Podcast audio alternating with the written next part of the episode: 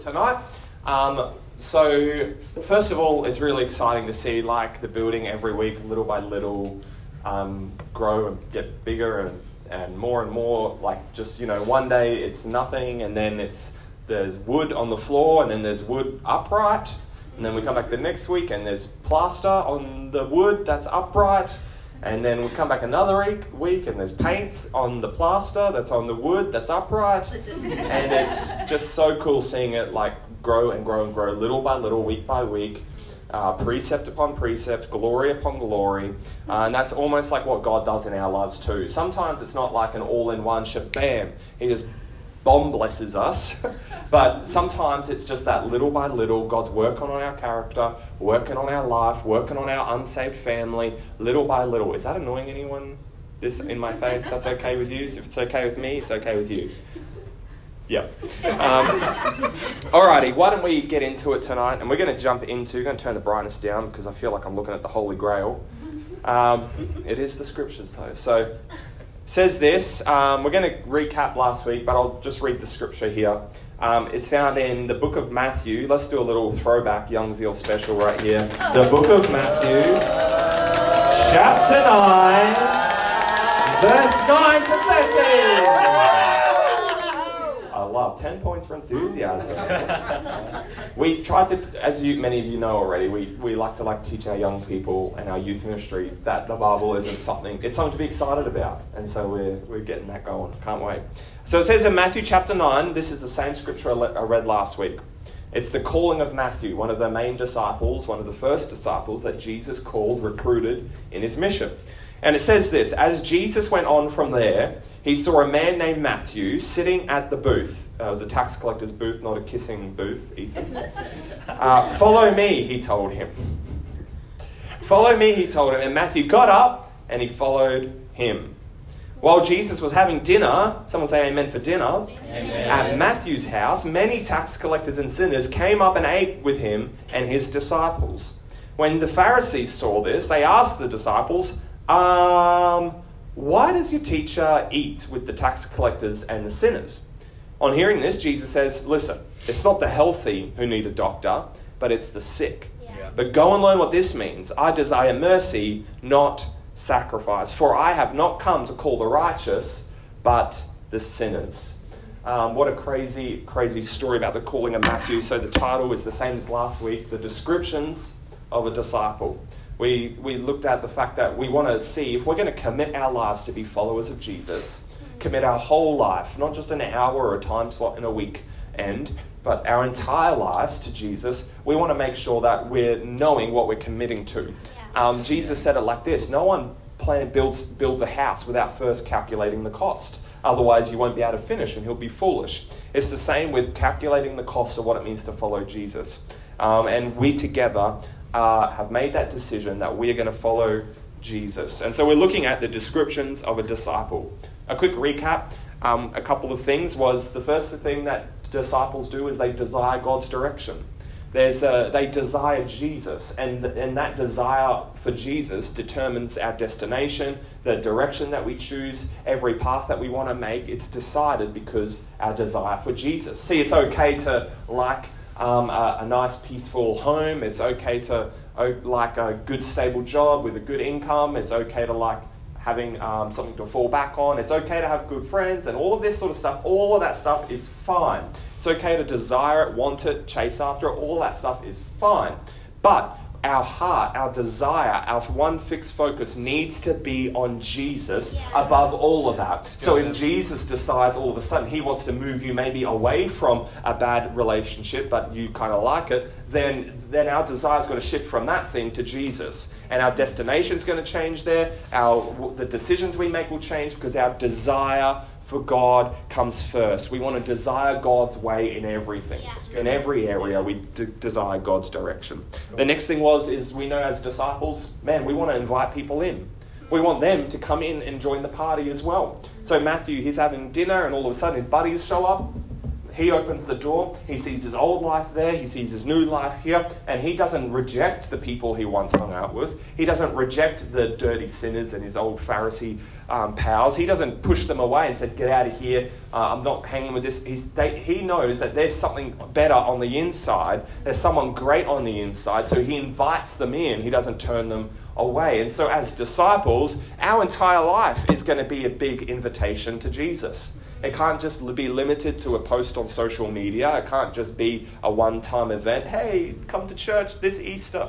No, it's got to be our entire lives, like everything about us, not just church, but to Jesus. So disciples invite others in. And the next thing was disciples serve with a smile.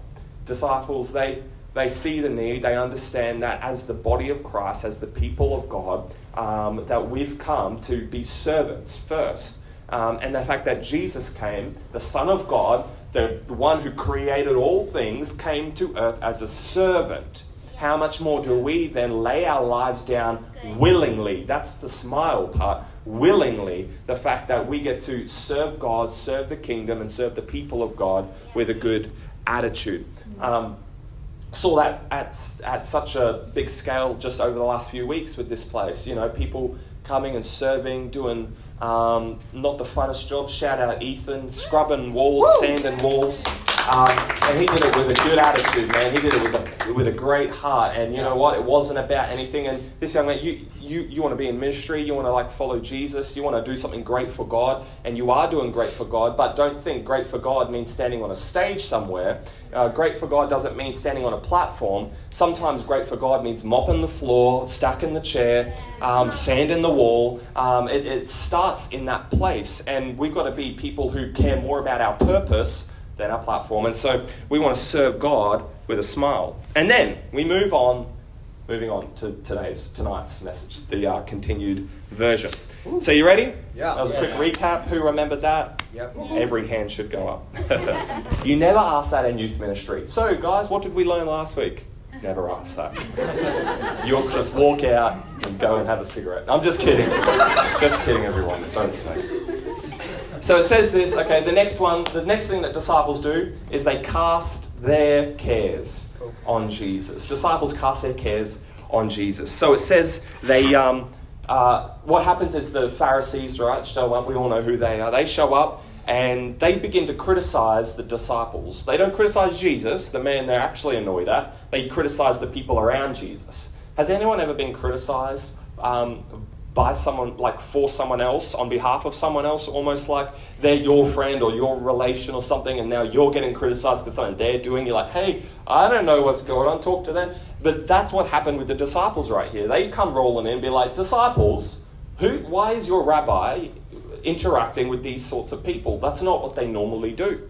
And then Jesus comes along, and it's interesting because I can feel like the tension in the air in the room, right? They're, they're asking the disciples, why is Jesus hanging out with those people over there? Give us some answers. And I can imagine them thinking, you know, like you don't know how to answer. You're like, oh, that's a great question. We're wondering the same thing. Like, uh, what, don't know how to answer. And they're questioning, and they're cowering, and they're questioning, and they're cowering. And then Jesus then cuts in to bring clarity to that conversation. And he comes in and he says, listen, I'll tell you while I'm hanging out with these people. I've come because it's not you guys, you pious Pharisees who think you've got it all together. You've got your lists and your checklists and you've got it all worked out. I haven't come for you know it alls. I've come for those who know they're broken, know they've got issues, know they're messed up, know that they need help because the, the, the doctor comes for the sick, not the healthy. And so Jesus comes in and he breaks down the conversation and he says, you know what? He takes the pressure off the disciples. They're feeling anxious over here, like questions, questions. What you know? What's going on? The anxiety's building, and Jesus comes and takes the questions, takes the anxiety off and upon himself. And it reminded me of that scripture in First Peter. You know the one where he says, um, uh, Peter writes, "Cast all your anxieties on him, because he cares for you." Cast all your anxieties upon Him because He cares for you. So often we think about, um, I, I, think in pictures, I don't know about you, um, but when I read this scripture, I remember the time, David, you were there, we went um, fishing, took Oscar fishing for the first time. Father son moment, it was bonding. Um, I think we both got heat stroke and I ended up wanting to leave because I don't like fishing. It's a special, special moment. Um, but in the fishing world, right, you, you, you've got the line, you've got three elements. You've got the, the, the fishing rod, you've got the bait, the prawny, little prawn, and then you've got the fish. That's what you want to catch. That's what you're going for. And what you do is you put the prawn on the hook, mm, you cast it out. And so I think of that picture cast your anxieties upon him. And in my mind, I'm thinking the way you cast a fishing rod. You just, that sort of energy, you're taking it from here and you're throwing it onto Jesus. And it's the same, the disciples, maybe they thought the same thing. Half of them were fishermen. All day, every day before they met Jesus, they're casting their nets out into the water. Um, but the, the interesting thing is, is that when you cast something, your whole goal is to catch something. You don't just cast something for nothing, just, yep, there you go, here's a prawn. No, your, your goal is to take home the prize, take home a bounty, bring back something from the ocean. And so I, I, look at this idea of casting our anxieties upon Him, believing that Jesus is good enough, strong enough, able enough to receive something back to us. There's nothing that we give to Him that doesn't return back to us. So I want to be the type of Christian, the type of disciple that loads up my hook, my, my, my anxieties, and casts it onto Jesus and catch some peace back, maybe. I want to cast my bondage into Jesus and catch back peace. I want to cast back my addiction and pull back freedom. I want to cast out pain and receive back healing. I want to be the type of Christian that knows that I can cast my cares on Him, to cast my anxieties on Him. Yet Jesus, He always fills what we spill. Anything we let go, Benny preached an awesome word on that on Pentecost Sunday, filled to be spilled. We empty ourselves. Um, I didn't share this in the other services, but I feel like going there. Um, the, the story of the demoniac man he, he gets freed. God radically um, heals him from demons and, and kicks them out of him. I'm trying to think of the right words. Deliver. Delivers him, thank you.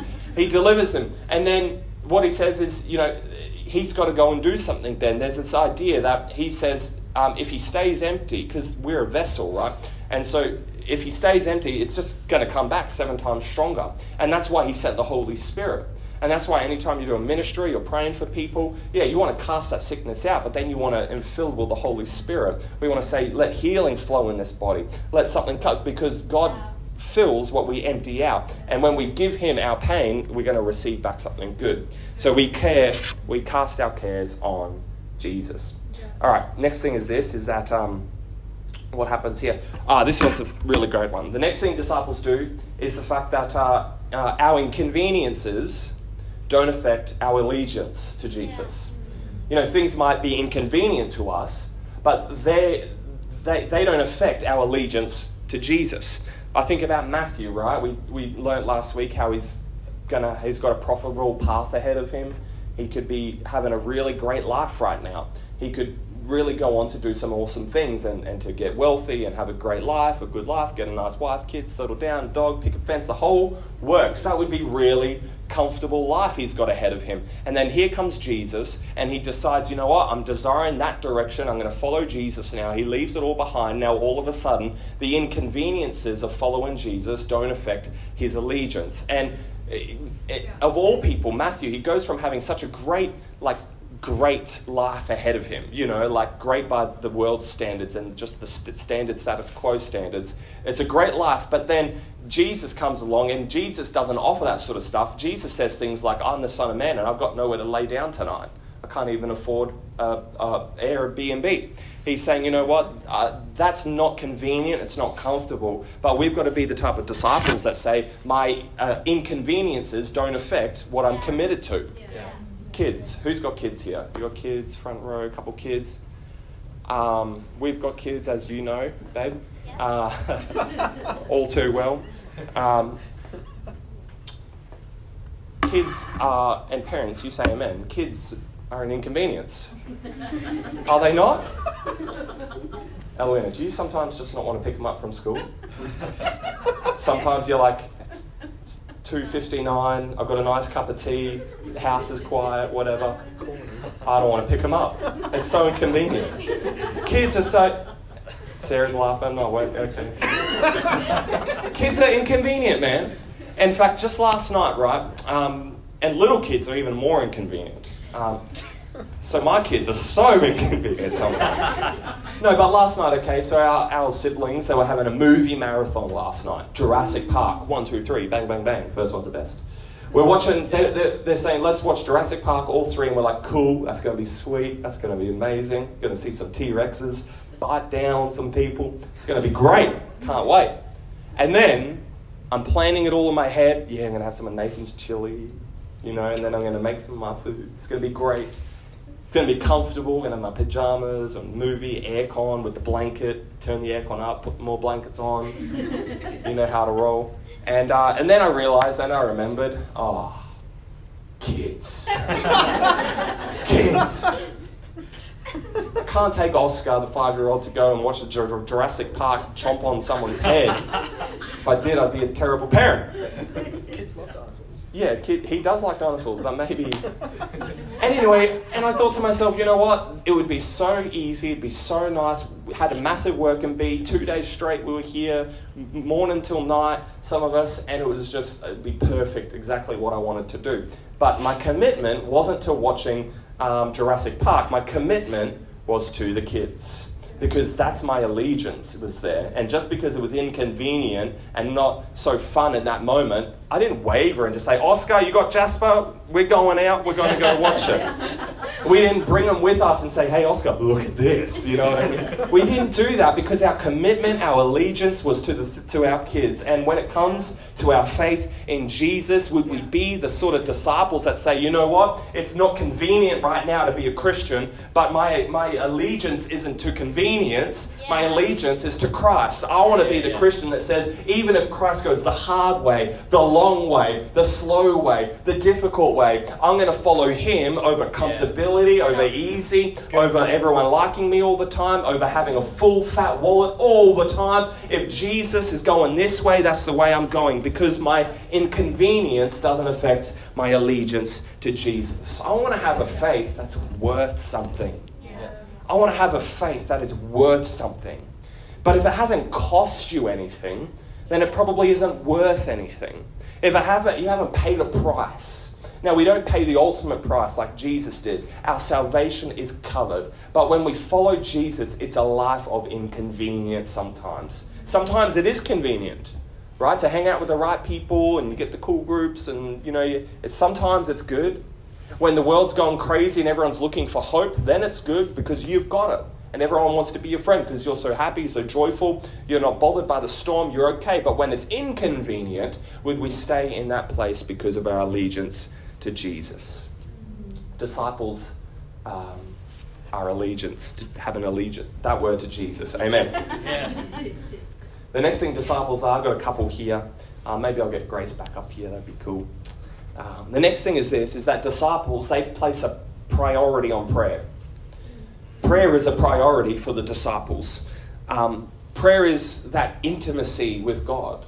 It's that conversation, that intimate moment with God. And the way we get to God, the way we relate with God is through intimacy and not through intellect. Our relationship with God stems from that place of being intimate with Him. But we've got to make prayer, talking to God, a priority. It's got to be part of our life. Can you imagine if I um, went home, Benny and I went home, and we got in the car, and I didn't talk to her at all from the moment we left this building and then until we came back here next Sunday. We get home, I say nothing, brush my teeth, go to bed, wake up, do everything. Go Monday, don't say a word. Go Tuesday, don't. We're bumping past each other, maybe some grunts, maybe it's not. Maybe that's a little bit more usual, just some hey. Don't say a word. Tuesday, Wednesday goes by, Thursday, Friday, Saturday, nothing. We're there, we're in each other's presence all the time but no words are exchanged. Oh, but then Sunday comes. Get out of that car. Hey, babe, how you going? Had a good week? It was a great week. Hey, I love you so much. You're amazing. You know, thank you for doing the, you know, the taking care of the kids on that day. That was amazing. I was so appreciative of you. That was, you know, you're such a blessing to my. And I mean, that's nice, but it's. Does that really count? It's just that one time, that one day. But when it comes to us, and our relationship with God. Sometimes, me included, sometimes me included, we don't make prayer a priority. Because God's there all the time, all day with you. In the good times, the bad, in the car, at work, He's with you. And sometimes we can go days and days and days without making it a priority to even just talk to Him. Hey, Jesus, thank you for being with me today. The Bible says, pray without ceasing. And that's a crazy term, a crazy idea, because it's like, how do we pray without ceasing? Hey, could I order a coffee in Jesus' name? Thank you, God, for that flat white. I would love the Holy Spirit to bless it with some extra hazelnut syrup. And geez, here's some money gifted by my Lord Jesus. And we can't pray without ceasing. Can I give you a practical tip that I heard someone say once about that around that scripture? Before and after you do anything, just pray before you make that phone call, Jesus, I just pray you give me the strength on this phone call. Hey, bro, how's it going? Yep, coffee club. Yep, sounds good. We'll see you there. Thank you, God, that you're on. You're going to be on in this conversation. Oh, I'm going to get dressed. Thank you, God, for these clothes. Thank you, God, for this day. Thank. And you just you just talk to God before and after every task. Pray without ceasing. And I think that's something that we can get into. We we got to be the type of Christians that. Ha, okay, have you ever prayed a prayer? Uh, you prayed a prayer and then it happened. And then you're like, whoa, I should, I should do this more often. Anyone else ever done that? I'm so guilty of doing that all the time. Um, and here's the thing, right? We pray. I'm not saying we don't pray. Everyone in here prays as a last resort. when you've tried everything else, then you pray. Hey, me too. In fact, Benny and I, she's so Christian, man compared to compared to her, I'm an atheist. That's how much of a Jesus follower she is. Um, but so many times I'll be like stressing. Just say it's like something that needs to be paid, or it's um, you know something that's going wrong somewhere, whatever it is. I'll be stressing. Just go with money because that's the easiest one I can think of. I'm like, this is bill, we're gonna be paid. It's a struggle. Uh, and then I'll think, okay, I text, you know, get some extra shifts, find some extra work. Maybe I can do some hustling over here. We could sell that on Gumtree. You don't need that, do you, Jasper? That high chair, cot, pram, bed. You don't need that. Let's get that out here. Oscar, you don't. You sleep on the floor tonight. And, and then you know, oh, maybe we could, you know, take some money from here and try this over there. And then Benny all the time, she's like, why don't you just pray? And then she prays, God, we thank you for this amount in Jesus' name. We thank you. You're our provider. You, you take care of our family. Where, where you lead us, you're going to provide for us. Um, amen. And then it happens. And then it happens. I'm like, whoa! I should have done that. Instead of all the stressing, instead of all the pacing, instead of all the crying and the selling on Gumtree and eBay and having to do, pay for shipping and then driving the thing to the place to get the desk and the thing, instead of doing all of that just to get some peace, because that's what I'm after, right? It's just peace. When, when it's like a financial thing, you want the money to pay for the thing so you can have peace. But sometimes God would just overskip that part and just give you the peace because that's what you really want in the whole. Anyway, and so I, I want to be the type of Christian that when we're, we're praying to God as a first response, not as a last resort. You see, sometimes this is what I do and we do it all the time. We'll be on the edge of a cliff, like, okay, I'm about to fall off the cliff. Jesus, help me, Jesus. Thank you help me. And we grab and we're like, oh, pray in this moment. But I wonder, what would it be like if we didn't pray when we're uh, off the cliff? But what if we just prayed back here? Jesus, you're stepping, you're going before me. Jesus, you make my path straight. Jesus, you are the rock beneath my feet.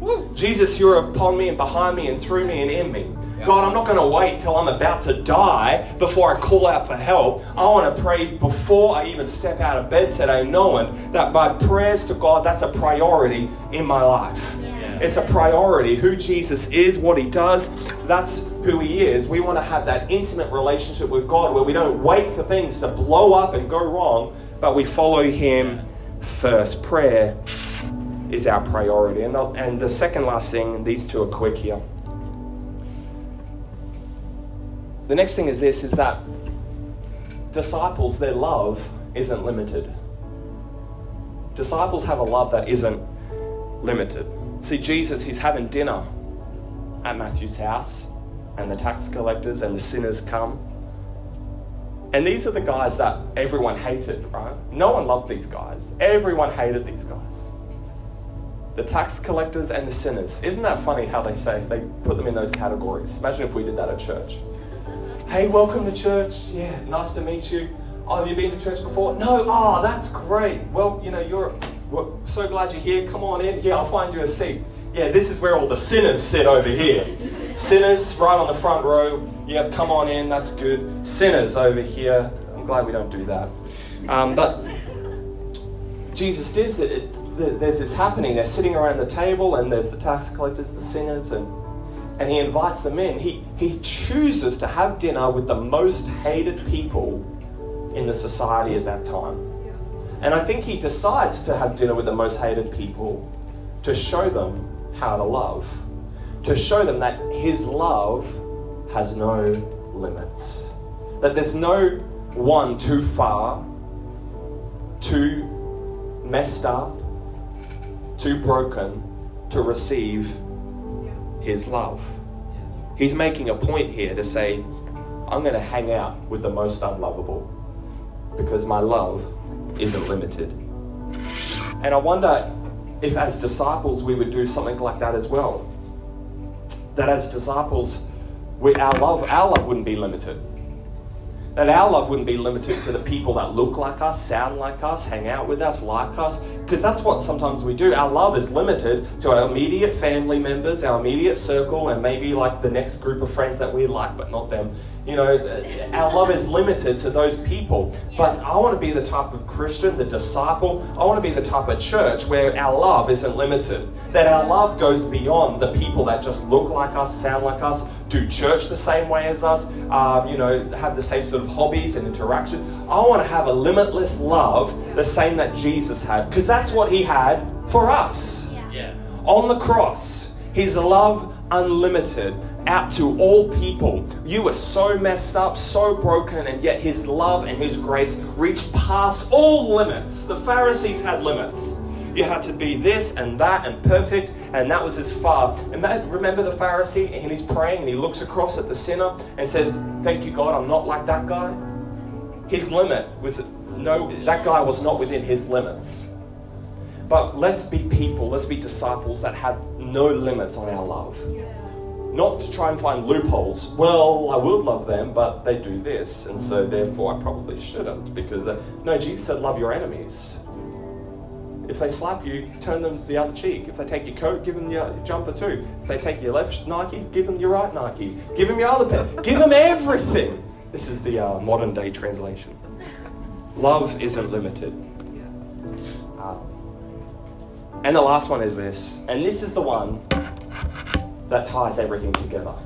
If you're taking notes, you'll notice all of the points actually are an accurate acronym for disciple. D, desire God's direction. I,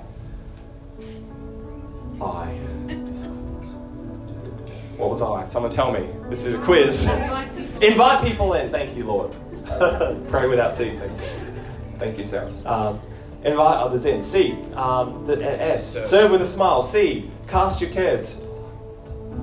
P, P, I, I. Inconvenience doesn't affect allegiance. P, prayer is a priority. I remember more and more as I recently said it. Uh, L, love isn't limited. And E, E is disciples have an expectation for eternity. Yeah, They've got an expectation for what's to come, an expectation that Jesus is coming again. And this is the one that ties it all together.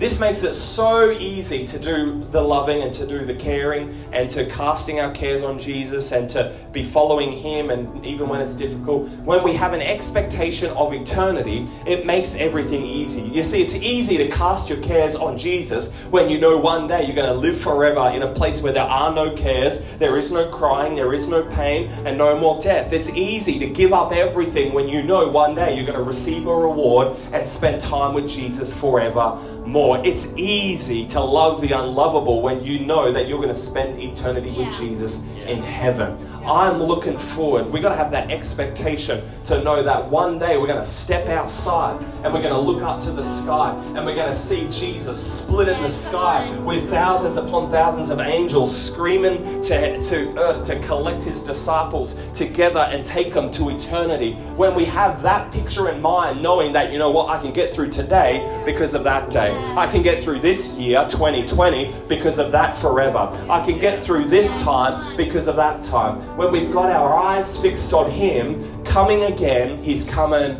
soon. I don't have any tattoos. I have nothing wrong with tattoos. If you've got a tattoo, that's great. Fine. Jesus loves you. That's amazing.